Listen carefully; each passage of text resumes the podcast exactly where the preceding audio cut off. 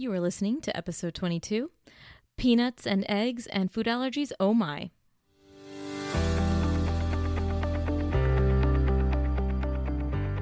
Hey everyone, welcome to the Peds Doc Talk podcast. I'm your host, Doctor Mona, where each week I hope to educate and inspire you in your journey through parenthood with information on your most common concerns as a parent and interviews with fellow parents and experts in the field.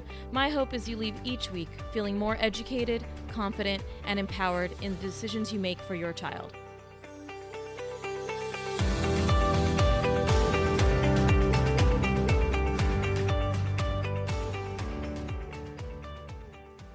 Hello and welcome to this episode. Okay, this is an episode that so many of you have been DMing me about and commenting about because you really want to know about food allergies. And I'm so happy to have Doctor Shreya Patel, who's back again. We actually did an Eczema one oh one episode. That was episode seven. And she's back again um, talking about food allergies. Welcome, Doctor Patel.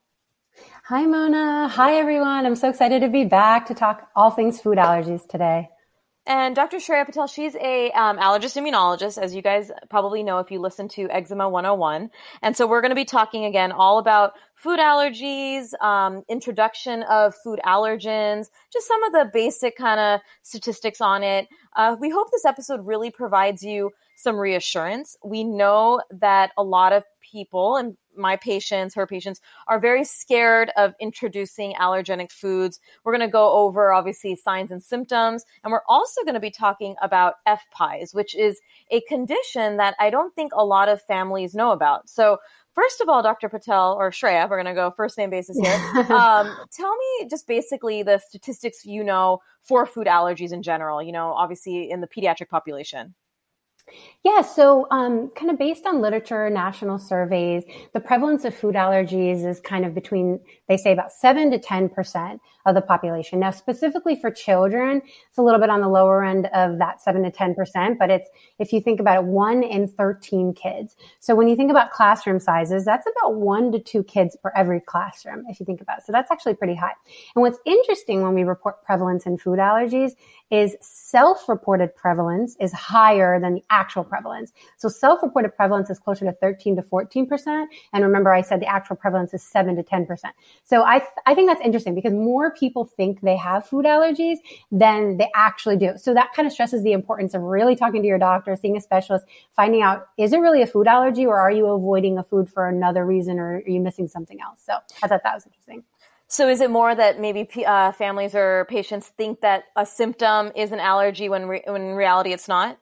Yes, exactly. I or see. It could be not a real food allergy, but something else, like an intolerance or something, which of course we're going to get into, I think, a little bit later. Awesome. And in terms of, you know, many families will say like, you know, I have a family history. Is it always a family history of allergies that predisposes someone to have a food allergy or can someone just develop it without any family history? Yeah, so I, I like to say that children, they're not born with food allergies. They're not born with allergies. What they're born with, though, is a genetic predisposition to develop allergies in general. So to answer your question, do you have to have allergies um, in the family? No. And also, you don't have to have food allergies, which I think is interesting because I have patients who come in, you know, and they tell me, uh, I've been avoiding seafood my whole life because my mom's allergic to shrimp, right? And and that's not necessarily how it works, actually. So your mom can be allergic to shrimp or seafood, and you might now present with allergies that are totally different, like seasonal allergies or asthma or eczema. Now you kind of had this as um, allergy um, predisposition because of your genetics, but it doesn't have to be the same kind of allergy. Okay. Now to address the whole issue of children who don't have a family history. So why is that? Well, we know genetics play a role in food allergies, but also environment plays a role too. There's like an interplay between the two. Now, the million dollar question in the food allergy world is why do some people have food allergies and others don't? We don't know all the full answers to that quite yet. Um, but we do know that there is a, a, a role that both genetics as well as environment plays. So um, based on some of the surveys and the, and the um, studies that have been done, they say that about seventy percent of children with food allergies have a family history, but that leaves about thirty percent that don't, right? So um, it's not necessary that you have it. And you kind of mentioned that there's obviously there's so much to learn in the food allergy world mm-hmm. and allergy world. Do you do you feel like food allergies are more prevalent now than, say, twenty years ago? Yeah, I do. And actually, so if you look at the C D C reports, they um, reported that the prevalence of food allergy in children increased by about fifty percent between nineteen ninety-seven and two thousand eleven. That's pretty high. Peanut and tree nut was thought to have tripled in incidence. So um, it's definitely on the uprise. Now, uh, again, another important question in the food allergy world is why? Why is that? Why are food allergies so much more prevalent? So I think that there are um, a lot of theories out there, but the two most widely accepted ones are going to be the hygiene hypothesis, and then you have the dual allergen exposure hypothesis, okay? So let's start with the hygiene hypothesis. I think that's the one that at least everybody's heard of, kind of knows a little bit about it. So the hygiene hypothesis suggests that early exposure to microbes or, you know, microorganisms in your environment, it helps train our immune systems and also helps build our gut microbiome. We talked about this a little bit in the eczema episode, right? The gut microbiome. What is that? That's basically the normal healthy bugs in our G I system, okay? So if you lack this initial exposure, then you can actually develop a dysbiosis or an imbalance in this Um, in this uh, microbiome. And then this could lead to actual sensitization in your immune system rather than tolerance. So what does that mean? What does sensitization mean, right? So, so take a child, for example, okay? They're introduced to dairy, okay, in their diet. Now, instead of the immune system tolerating the dairy like it should, or like in most people it does, the immune system detects it as foreign for some reason, okay? And it develops an antibody against the milk. So this antibody is the IgE antibody or immunoglobulin E, and that's the allergic antibody, okay? And the more and more this child is then introduced to dairy, now it, in some children it's right away versus in some children it takes more exposures, but your body makes more immunoglobulin or more antibody against it. And eventually this can then turn into a clinical allergy. And this is when the child is, you know, then exposed to the dairy and now has um, actual clinical allergy, like an allergic reaction, okay? So um, the basis of this theory of the hygiene hypothesis came from really comparing children in the developing world to children in um, developed countries, okay? The initial hypothesis was that living in dirtier environments would result in more allergies and more asthma, but now we know that that's actually not the case. That's the opposite, right? Um, that this initial exposure to a quote-unquote dirty environment is actually helping to train your immune system, and it's protective against developing allergies. So that's kind of the hygiene hypothesis, okay? Now, the second hypothesis is a little bit more simpler, but that's the dual allergen hypothesis, okay? And what this one suggests is Um, early oral exposure to allergenic foods it is protective, and that helps train your immune system and helps you tolerate it. So you develop less allergies if you start allergenic foods earlier. Um, but the, the dual part of that is that early exposure through the skin can actually increase your risk of developing food allergies. And so again, that stresses the importance of uh, strengthening that skin barrier, right, in children with eczema. Yeah, so I agree. You know, the I also kind of have always thought about the hygiene hypothesis, and a lot of it has to do with um, the research that's done about dogs, right? Like pets in the home can obviously reduce the incidence of allergies, but it's not always that anyone who has a pet, it automatically equates to that child not having allergies. There's obviously multiple things that go into a child's gut microbiome and, you know, obviously immune system, right?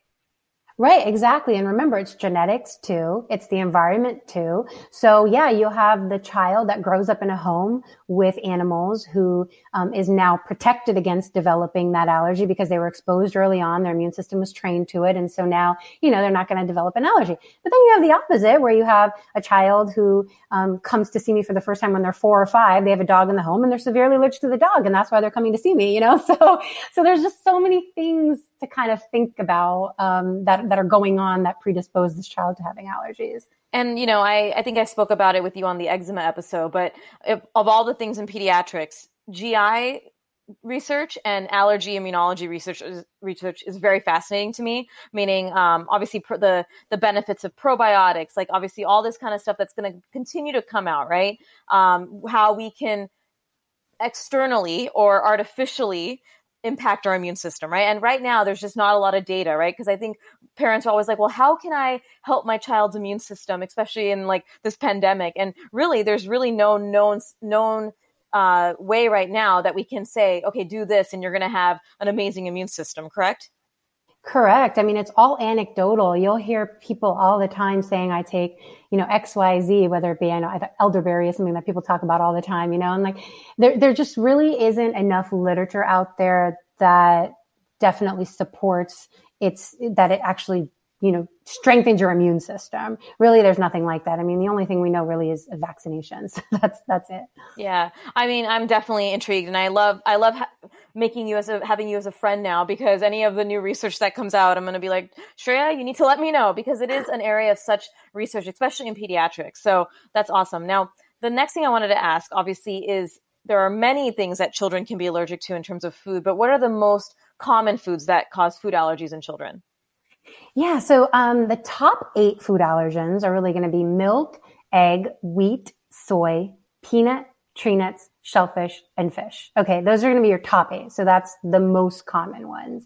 Now, remember, peanut and tree nuts are two totally different things.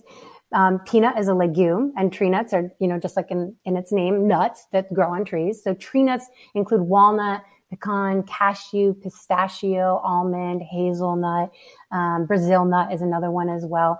Now, just because you're allergic to one does not necessarily mean that you're allergic to the other, meaning peanut and tree nuts, but there is about a thirty percent chance, you know, peanut allergic children have a thirty percent chance of also being allergic to tree nuts, um, but not necessarily always the case. The other thing, same thing with fish and shellfish, know that those are different as well. Fish is going to be like tuna, salmon, flounder, shellfish is going to be your shrimp, um, crab, lobster. So just because you're allergic to one doesn't necessarily mean you're allergic to the other.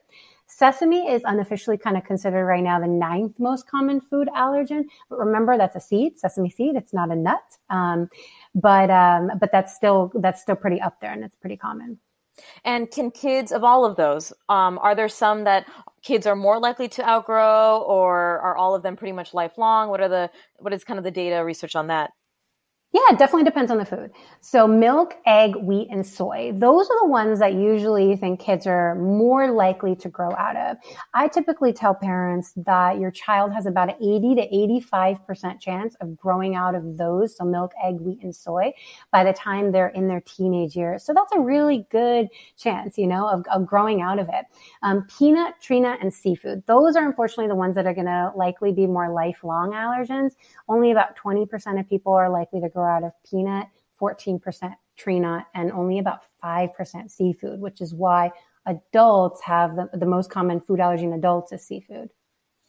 And in terms of, so I think the big question that everyone has, every parent, is what are the signs and symptoms? And I think this might be a big discussion because, you know, there, we'll talk about, you know, introduction of these actual foods and foods in general, but what would be a symptom of a food allergy? Um, and, you know, obviously the timing, and also what would be the difference, you know, you can get into this, between a intolerance of a food, maybe if you can see that on an exam, versus an actual allergy. Yeah. So if you're allergic to a food, right, and you have exposure to it, so your child says allergic to dairy and, and, you know, they have this, some sort of exposure to dairy, usually your symptoms are going to start what we call immediate, you know, it's immediate reaction. So within the first thirty minutes to an hour, you're usually going to see some sort of symptoms. So what are those symptoms? Um, they can be really anywhere in your body. Okay. What I like to do is kind of break it up into systems. Like, for example, the skin, if the skin is affected, I think that's, that, that is actually the most common. I was going to say, I think that's what parents report, report as the most common, but that's because it is the most common organ usually involved. So, um, that's going to be your hives, and also swelling. Swelling is all part of the skin system. Okay. So when people come in and they say, my child had um, hives all over the place and then a swollen lip, right? That's the skin. Then you can also just have it, you know, itching, itching anywhere, itching on the skin, itching in the throat. So people say like the, the roof of their mouth itches, itching really anywhere. Okay. Um, if the respiratory system is involved, you'll have coughing, trouble breathing, even the subtle throat clearing.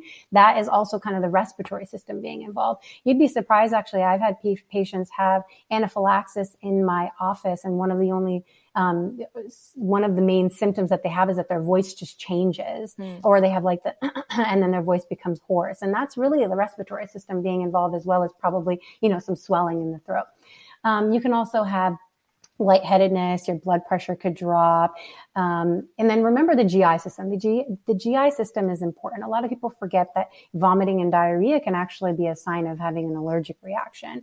Some patients will even report to me that they have this sense of impending doom. And that's when you really um, are probably dealing with a more serious allergic reaction. Like I said before, you're going to have these more immediate rather than delayed. So the delayed reactions are rare in food allergies. Okay. Have I seen it? Yes. I've actually done food challenges in my office and they're totally fine for four hours of observation. And then they call me an hour after they go home and now the eye is swollen or they have hives. So can it happen? Yes, but it's definitely more rare. You're usually going to see it more immediately in the first, like I said, hour.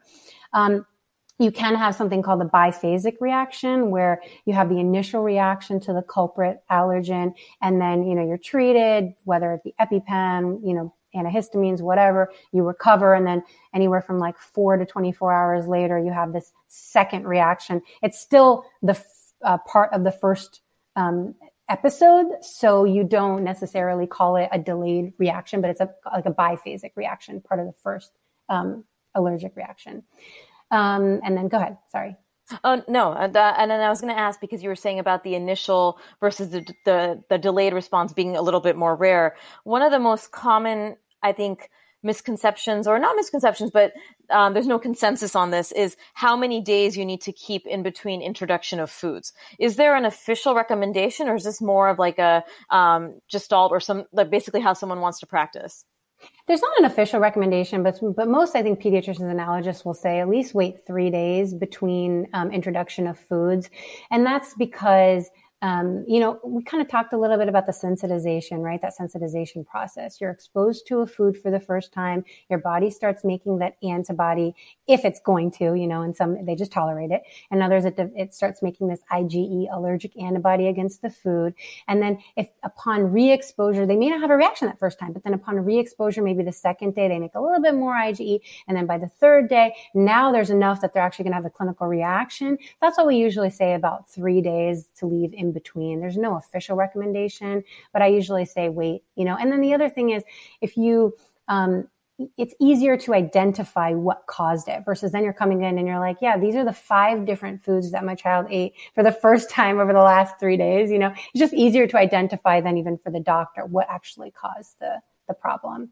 And there may not be a concrete answer for this, but is there is there a number of exposures? Just say a mom gives their their child peanut butter or like a peanut butter powder, and they've exposed their child to that now for, you know, seven times, eight times. Is it safe to say that they now have no allergy? Is there a number of exposures that will tell us that, oh, well, maybe we're in the clear or no? No, there's no number. Um, I would say the more times they've had it, yeah, you're you're less likely to ever develop an allergy. But I mean, there's even adult onset food allergies, if you yeah. think about that. Someone who's been eating seafood their whole entire life, all of a sudden comes in and now they're allergic. So no, you're really never safe from it.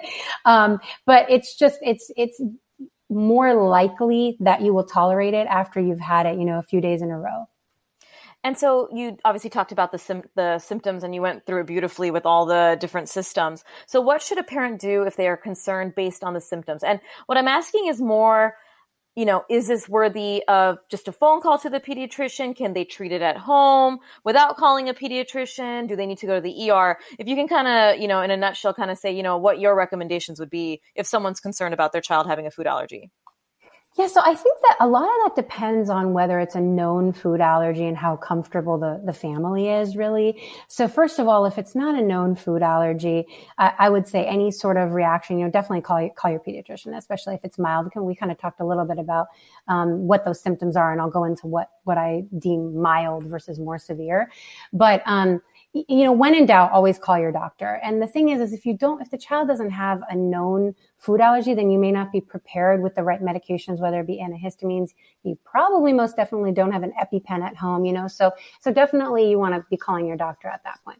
Okay. So mild versus severe. When are you going to call your doctor versus when you're going to go to the emergency room? So we kind of talked about the different systems that are involved, right? So usually when it's deemed a milder reaction, you're talking one system involved. Okay. So your child is allergic to dairy. They may have been exposed to a little bit of dairy, whether it be cross contamination or actually, you know, just ate a piece of cheese or something like that.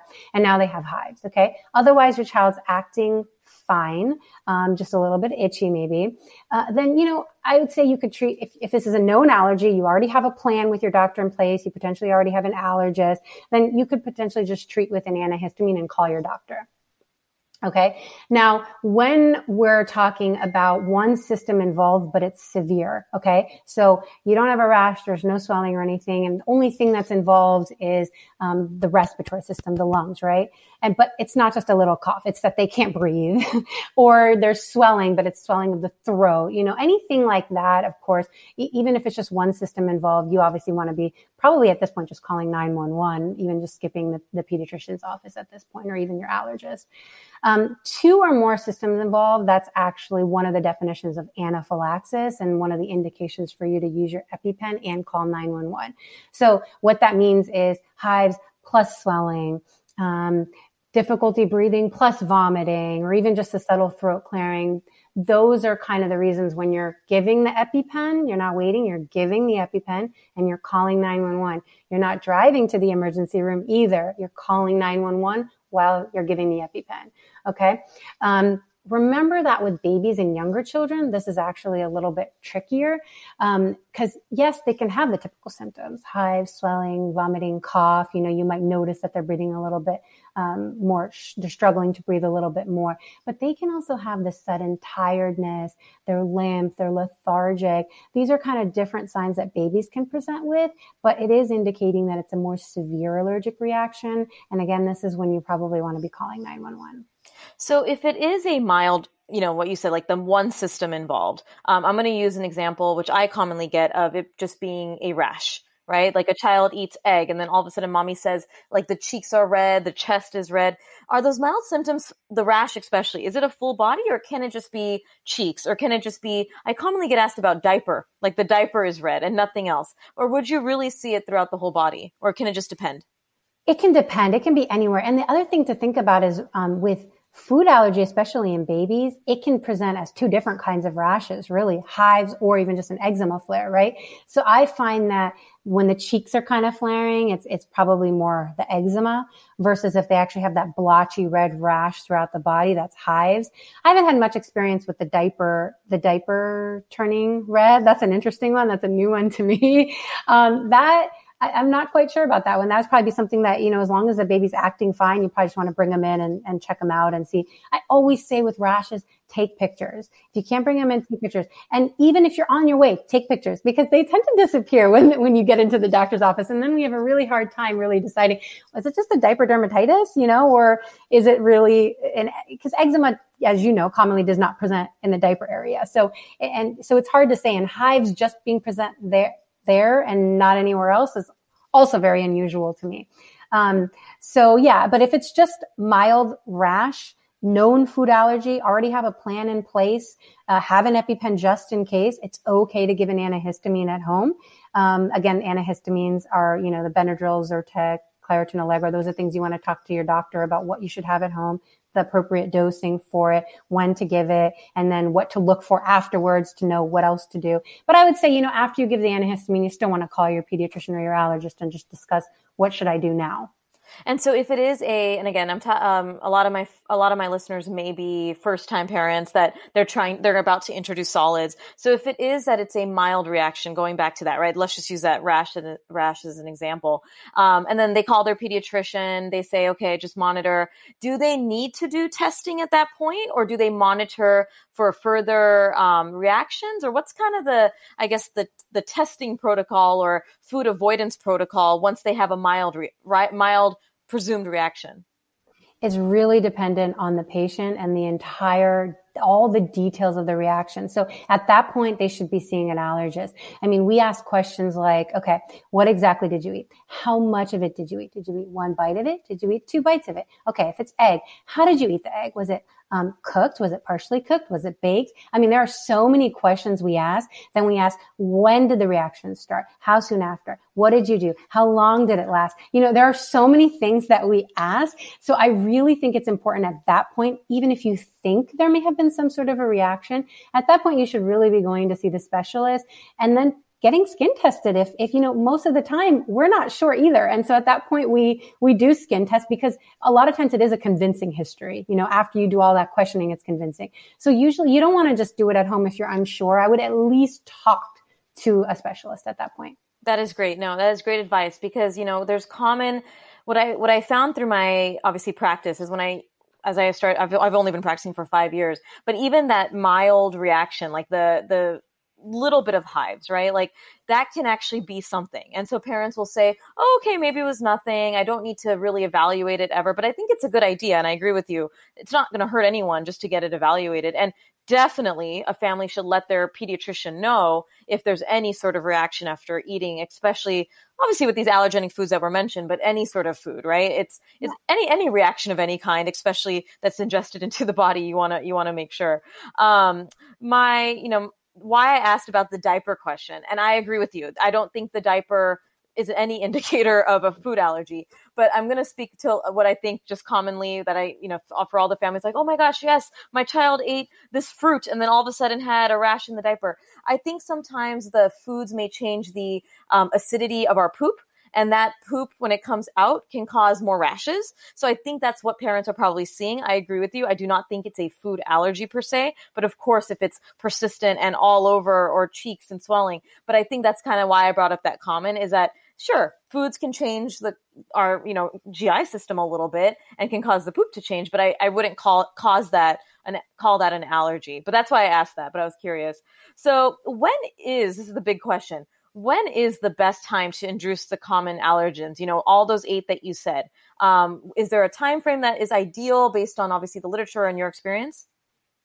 Yeah, the new recommendations based on all the recent studies in the last few years is really that introduction of allergenic foods is going to be done with all the other foods between four and six months of age.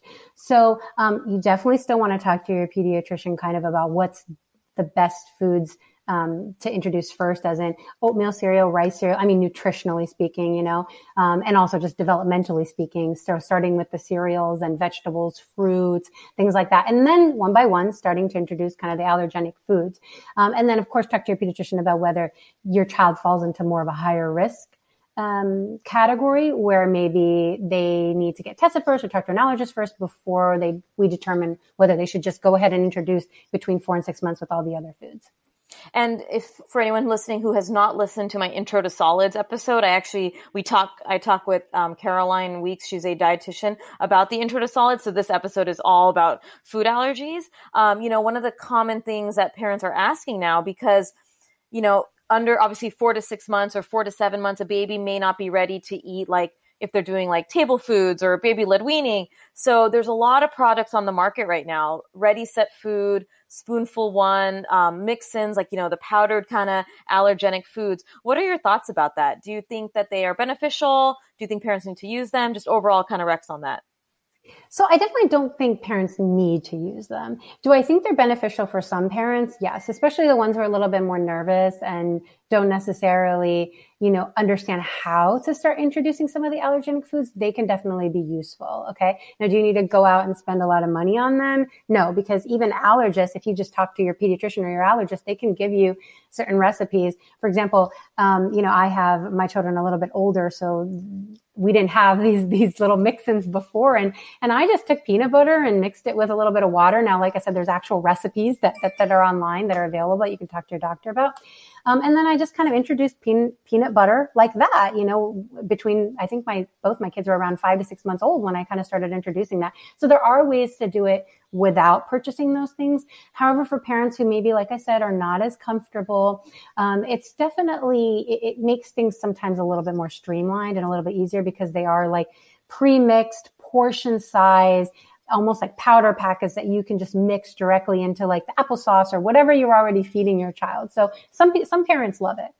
Yeah. And I, I was actually kind of looking at all those products and they definitely, there's been a boom of those products definitely in the last, I would say two to three years, um, as I think more literature and more understanding of food allergies has come out. Right. Mm-hmm. Um, and I agree. I, I think it's one of those, it, it's one of those things where I don't think it's a bad thing, but I don't think every family needs it because I have tons of patients who are able to introduce these allergenic foods um, without any sort of, you know, um, program or subscription services. So if you're listening to this and you feel like you want to buy it, all by all means, do it. I think it, it like, for example, um, one of them, I think it's Ready, Set, Food. It's like organized by day. Like, okay, on this day, you introduce this packet. I think it's nice if you need to stay organized, but if you can come up with that plan on your own, I think, you know, okay, I'm going to introduce a little bit of peanut butter and water. I'm going to, you know, ground up some egg and make it obviously a little fine. I personally use the Mixins because it's powder and I like it just because it mixes into puree really easily.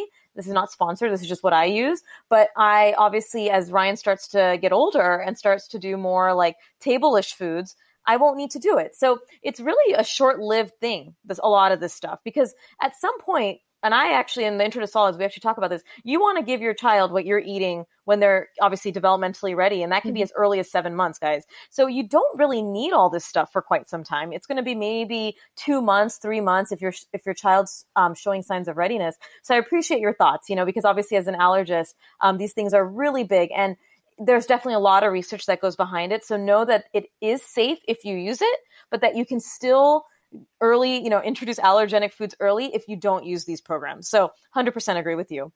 So the other question that I commonly get asked, um, and I actually had put up a question box on my, my Instagram, and this was one of them.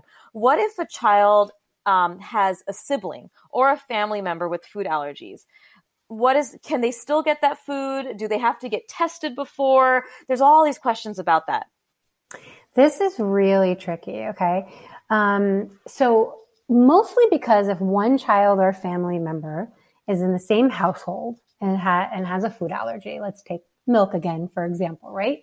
Then I typically recommend that there be no milk in the home, right? Because you want to prevent accidental exposure, cross-contamination, um, whether it's realistic or not, especially if it's a severe allergy, we we still do usually make that recommendation. Now, that being said, this is where it becomes tricky, is if you have one sibling that's allergic to milk, but then has maybe a younger sibling that's not allergic to milk, um, then, you know, they could pr- benefit from both the nutritional aspects of dairy plus having dairy in their diet to prevent sensitization in the future.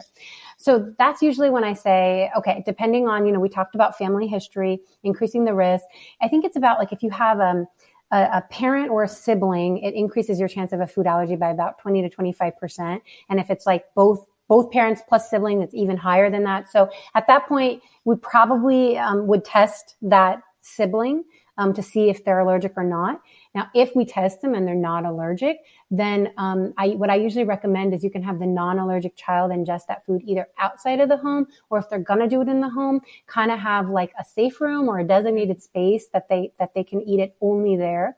And then after they do, you want to wipe it down. You want to clean it. But we're all experts right now with this pandemic on, on sanitizing. So you want to you want to just wipe everything down and sanitize it. You want to make sure to wash the child's hands, their mouth, potentially even just change their clothes too in case they have any of the, you know, the food protein on their on their clothes before they have any contact with their sibling.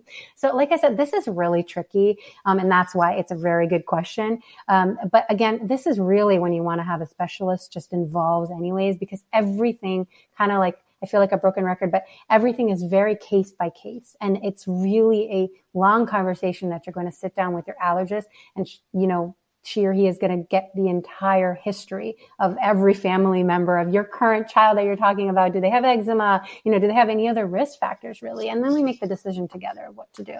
I appreciate you saying that because it is, it is exactly that. And especially this is why educational content on Instagram and podcasts can be pretty difficult because it's not a one size fits all. It's, you know, medicine is such that it's catered obviously to the individual, um, which kind of, which kind of leads me to my next question. And I know, you know, this may require obviously a doc, the, the child's pediatrician to be involved. But in terms of early introducing these allergenic foods to babies with eczema, I think there's a misconception that all eczema children have to have delayed introduction of foods, but that's not the case, right?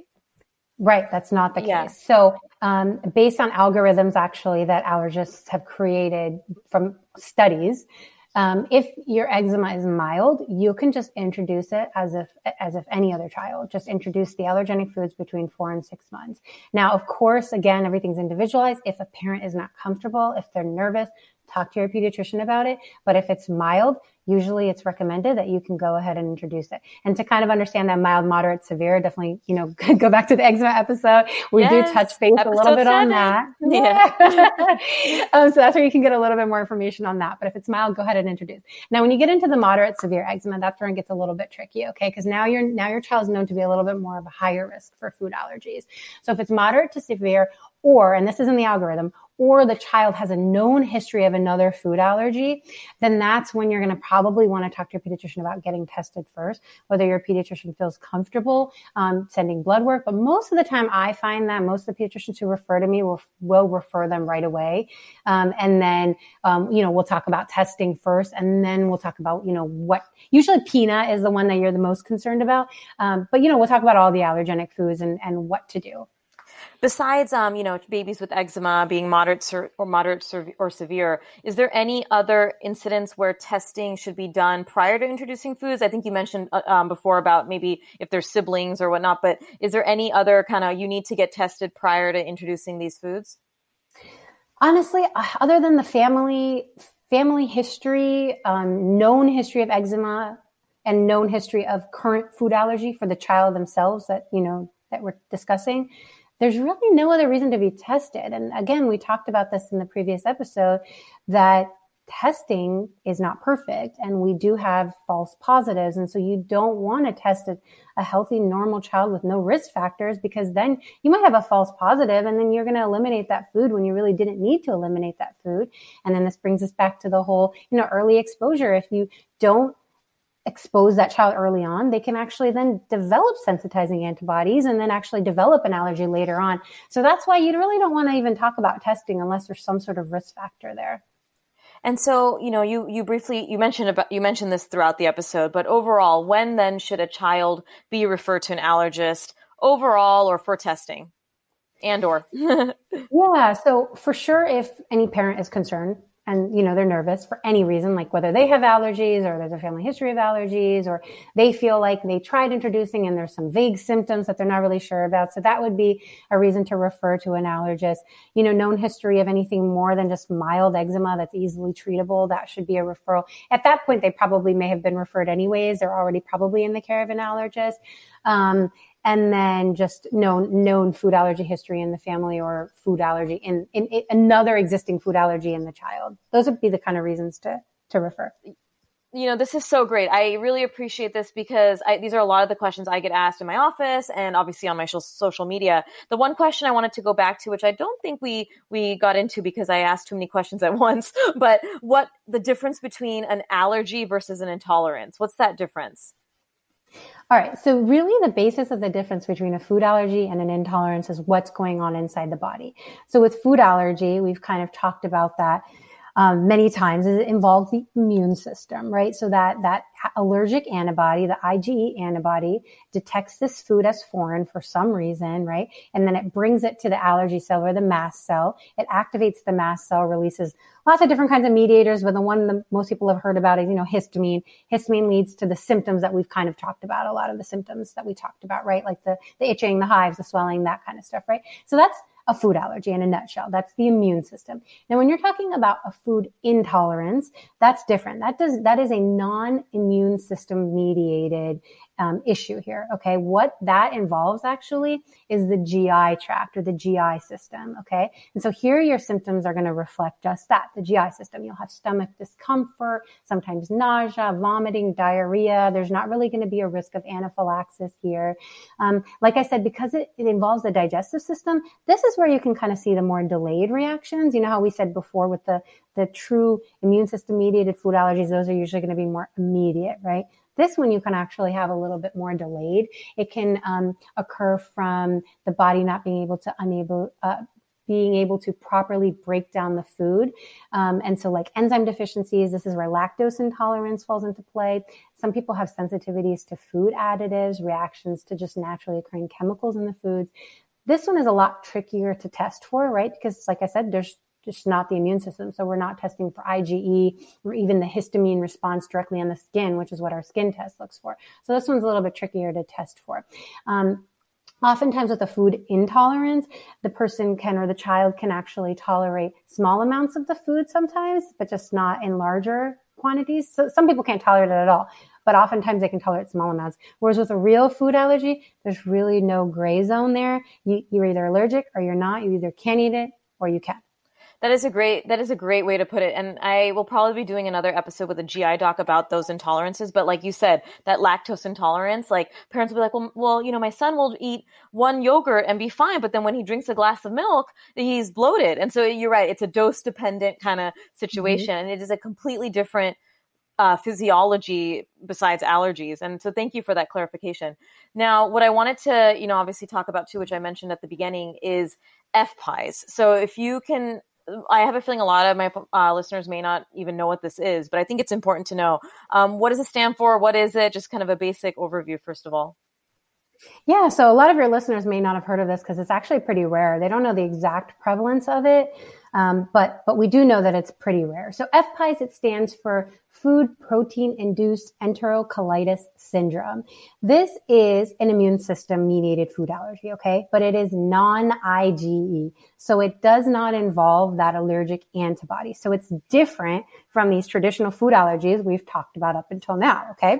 Um, we know that, like I said, it involves the immune system. We don't know exactly what's going on, but we do know that it, something's going on on the cellular level, whether it be the allergy cells like the mast cells, whether it be the T cells, which are kind of um, a type of white blood cell that's part of your immune system. But we don't know what's going on. We just know that it involves the immune system somehow. The symptoms are different from the IgE-mediated food allergies in that you're not going to have like the skin involvement, shortness of breath, that kind of stuff. You will still have the G I system going on though here. So you'll have um, vomiting, diarrhea, um, usually dehydration. Now the difference is usually it's going to be very severe compared to IgE-mediated food allergies. Um, and then just like food allergies though, the reactions in F P I E S are usually triggered by ingestion of a particular food, okay? Um, The reactions usually mimic like the sepsis-like picture or just having a severe G I bug, like this kid just having a lot of vomiting, a lot of diarrhea. You actually, a lot of times it's mistaken for a viral G I bug. Um, or stomach bug, I should say. And so the child will be hospitalized for this severe dehydration. They could have poor growth, um, sometimes failure to thrive. They could be lethargic.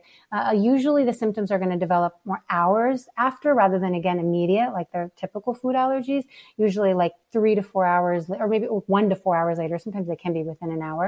Um, And so it can be hard to identify exactly what food caused it because it's a few hours later and you have to rack your brain like, is this just a virus, you know, a, G- a stomach bug, or is it something that they eat? Is there a certain age group that is more, and again, I know you said that there's obviously still so much coming out about it, but is there a certain age group that's more affected? Yeah, usually it's going to be infants. Like it usually it's going to affect infants and younger children.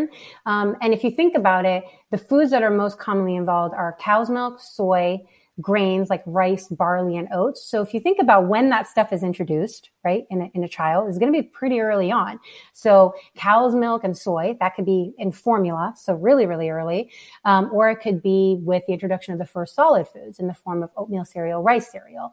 So usually it's going to present early on in infancy. So it's usually kind of diagnosed based on history because, again, remember, it's not that IgE type food allergy. So there's no good skin or blood test for it. They're pretty useless actually in this case. So it's going to be getting a good history. Sometimes you have to do an oral challenge to the, to the potential culprit. Um, but a lot of times it's just history. And, you know, once you remove it, if the symptoms are gone, you don't really have to confirm it with a with a food challenge. You just avoid that food. And because it obviously is more kind of looking at the G I system, is there all is there any blood in the stool, or can there be, or is there always blood in the stool? Is that one of the signs and symptoms or no? That's not a common sign and symptom of it. No, it's usually just diarrhea and, and vomiting and dehydration. And what is the overall prognosis? I know you earlier on mentioned, you know, obviously that many children with food allergies can outgrow, especially if it's not a peanut or, you know, tree nut. But what about with F P I E S? Can they outgrow these allergens? Yeah, that's a good question. So um, there's no treatment for it except avoidance, right? We talked about that. You remove the food. But the good thing is, is that the children will outgrow F P I E S usually by age five. I would say most commonly by around three or four, but definitely by age five.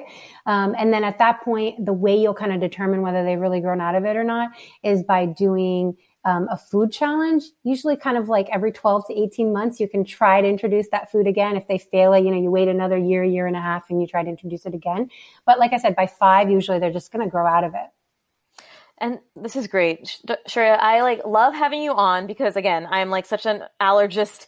Like I just want to, I want to learn all there is about allergies, and I, I love educating people about this. So this is, this is so great. We do have time actually for one other topic. Uh, you know, I was hoping that we'd be able to get to this. So you mentioned, you know, lactose intolerance. One of the biggest misconceptions I get is that people think that lactose intolerance is the same as something called cow milk protein allergy, and they are completely different entities.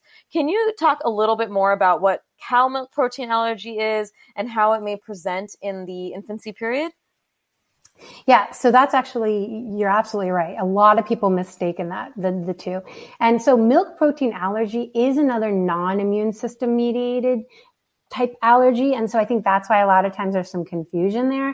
And a lot of the symptoms are G I as well. And so people think, you know, my child is lactose intolerant. Um, but this one, milk protein allergy, usually is recognized kind of in the first year of life, versus lactose intolerance is really rare in the first couple of years of life. Usually you're going to have that later. Um, so it's more commonly going to be milk protein allergy. And this one, we do know that it's about affects about fifteen percent of children. Uh, history alone is usually all you need to diagnose this. So you know, I'm sure you get this all the time, because I don't even think we see this as much as allergists, because pediatricians have this on lock, you know, so um, patients will come in, the, the parents will come in with their child, and they'll complain that, yeah, my child is just so, you know, gassy and crying all the time and upset and refusing feeding. And then, hey, there's a little bit of blood, you know, mucousy in the, in the stool. That's kind of the giveaway right there. And then all you have to do to confirm it is really eliminate the, um, you know, the cow's milk from the diet, um, by either telling a breastfeeding mother to eliminate all dairy from her diet, which can be very difficult, but at least, and we'll talk about this in a second, it, it's not going to be forever. Um, and then also for formula-fed infants, you're going to use these hydrolyzed formulas. So essentially what this means is the milk protein is already extensively broken down so that the baby doesn't have to do it. Um, so that's usually kind of the treatment, is eliminate it, and then they're fine. And then usually kids grow out of this by the time they're one. And at that point, you just say, okay, go ahead and try cow's milk, cheese, yogurt, whatever. Um, see, you know, it's rare that the kids will still have issues, but if they do, then, you know, you stop it again, you avoid it maybe for another six months, and then you try it again. And I'm happy that we're talking about it in this episode, because I was going to talk about it with a G I doc, because again, it involves the G I system, and some of the overlying um, symptoms are colic symptoms, reflux, blood in the poop, but not all of those enti- and eczema can sometimes be a sign of cow milk protein, but not all of those things always mean cow milk protein allergy. Like it, you can have eczema and it not be, not be a cow milk protein allergy. But I think it's important that parents understand that if your child's exhibiting a lot of these symptoms, right? Spitting up, eczema, colic, um, blood in the poop for sure, that it's important to talk to your doctor. And you are right that we manage a lot of cow milk protein allergy without the help of our G I colleagues or allergy colleagues. Um, I obviously use a lot of my allergist colleagues for what we just ta- spent the whole episode talking about. But yeah, I mean, I, I wanted to put this in because it is the kind of first quote unquote allergy that a family could see, because if a mother's drinking milk and obviously is breastfeeding, or if we're giving a baby um, a formula that has milk protein in it, this could be one of the first allergies that a baby gets before they start solids. So that's why I wanted, I'm happy that we went over that. Um, uh, Shreya, is there anything else you want to add? Because this episode is amazing. I know so many people are going to find it useful, but is there any other things that you want to add? Obviously, um, you guys all have to follow her at Shreya Patel M D on Instagram, because she shares so much um, about her, um, obviously, field and mommyhood as well. But is there anything else you want to add today? Uh, the only thing is that I just think, you know, remember for parents out there, moms, dads, just no guilt when it comes to food allergies, okay? There's nothing that you did wrong. Um, a lot of it is just, you know, unfortunately, genetic makeup, environmental triggers that we can't really pinpoint. And so I have moms who come into me sometimes, you know, and they're like, oh, I should have done this and I should have done this. And, you know, there's there's really no need for that because it's not your fault. And food allergies are something that they're just going to happen, you know, unfortunately. But um, they're, they're something that we can very, very well maneuver nowadays with these great, you know, plant-based diets and and the menus nowadays have gluten-free everything. And so it's definitely something that is um, a lot easier to manage nowadays. Oh, that's such a great message because I get that a lot in my office. And, you know, as a new mom also, that mommy guilt is going to is going to be around in, in every sort of facet of mommying. And it's it's so true. I mean, you're right that there is nothing that was done that, you, you know, parents were like, I should have introduced this earlier. Why did I do this? Maybe. Right. And I, I'm going to, I'm going to say all the things that I've heard. I should, I, I should have breastfed longer. I should have, why did I have a C-section? I mean, all these things that right. they're like, they put their, you, they put guilt on themselves. And I'm like, guys, no, it is so much more than that. And allergy, immunology, our microbiome, everything that goes into our immune system is not just one thing or two things. It's a multitude of different things, genetics being a huge component, obviously environment we talked about, but I agree with you completely, Shreya. I think that's such a great message because I don't want anyone listening to this to think that also one thing I hear is that, oh, I introduced, I, I was told this in the office. I, I feel so bad. I introduced my, my daughter um, peanuts and she had an allergy. Why did I introduce it? And mm. I should have just never introduced it. And I'm like, no, mommy, you did the right thing by introducing it. You know, you, right. how would you have known? How would you have known? And uh, it's the fear of not introducing it that I worry about more, right? The parents who wait till one, two, like you said, like shellfish when they're three, when they eat that as a family. Um, the stuff you mentioned is so true. And if your family is eating all this stuff, like if you eat peanuts in your household, um, it is okay, obviously, unless there's really severe eczema and the stuff that we mentioned, to go ahead and introduce it, right? It's really important also to ask your pediatrician at your four-month visit, and again, listen to my Intro to Solids episode, why we discuss solids at the four-month visit, about what foods, you know, are safe. And your doctor should say that if you're otherwise healthy kid, that early introduction is the way to go. I'm bringing this up because still, and I know you agree, Shreya, is that still there are doctors out there that are saying to delay introduction of allergenic foods till one. And this was yeah. old recommendations. This was like, mm-hmm. this was like, I think probably up until like maybe four or five years ago. And yes, so exactly. It's really important that if you hear that and your child obviously does not have severe eczema or there's no family history of aller- severe allergies, that you kind of say, well, why? And maybe question them a little bit because this is the kind of stuff that we need to stay on top of, right? As as pediatricians and allergists, we are on top of these changes in obviously evidence-based medicine. So I think that's a really important concept because I literally got told that a few days ago and I was like, oh no, we're going to be talking about this on the episode because mommy felt so guilty. She's like, well, I called and they told me on the, you know, someone told me that I shouldn't have introduced it till one. I'm like, no, no, no, no, no. You did the right thing. You and I'm I'm sorry your child had an allergy, but it wasn't anything that you did wrong. So thank you so much for that message. You're welcome. This was really a pleasure. Thank you for having me again, Mona. It is always a pleasure. And like I said, um, if you haven't already, you have to listen to the Eczema one oh one because a lot of this kind of um, ties into eczema as well. And that was episode seven. And obviously follow Shreya Patel, M D on Instagram. We, Shreya and I have become really good friends because of this, because of Instagram and because of this podcast. And I'm sure I'll have her back on in the future. If you have any comments or questions, you can ask it on today's post. Obviously, we'll just give you general recommendations, not personal advice. But thank you again for being here today. Thanks so much, Mona. This was really fun. Thank you for tuning in for this week's episode. I hope you guys enjoyed it. As always, please leave a review, share it with a friend, comment on my social media, and if you're not already, follow me at Peds Doc Talk on Instagram. Love doing this for all of you. Have a great rest of your week. Take care. Talk to you soon.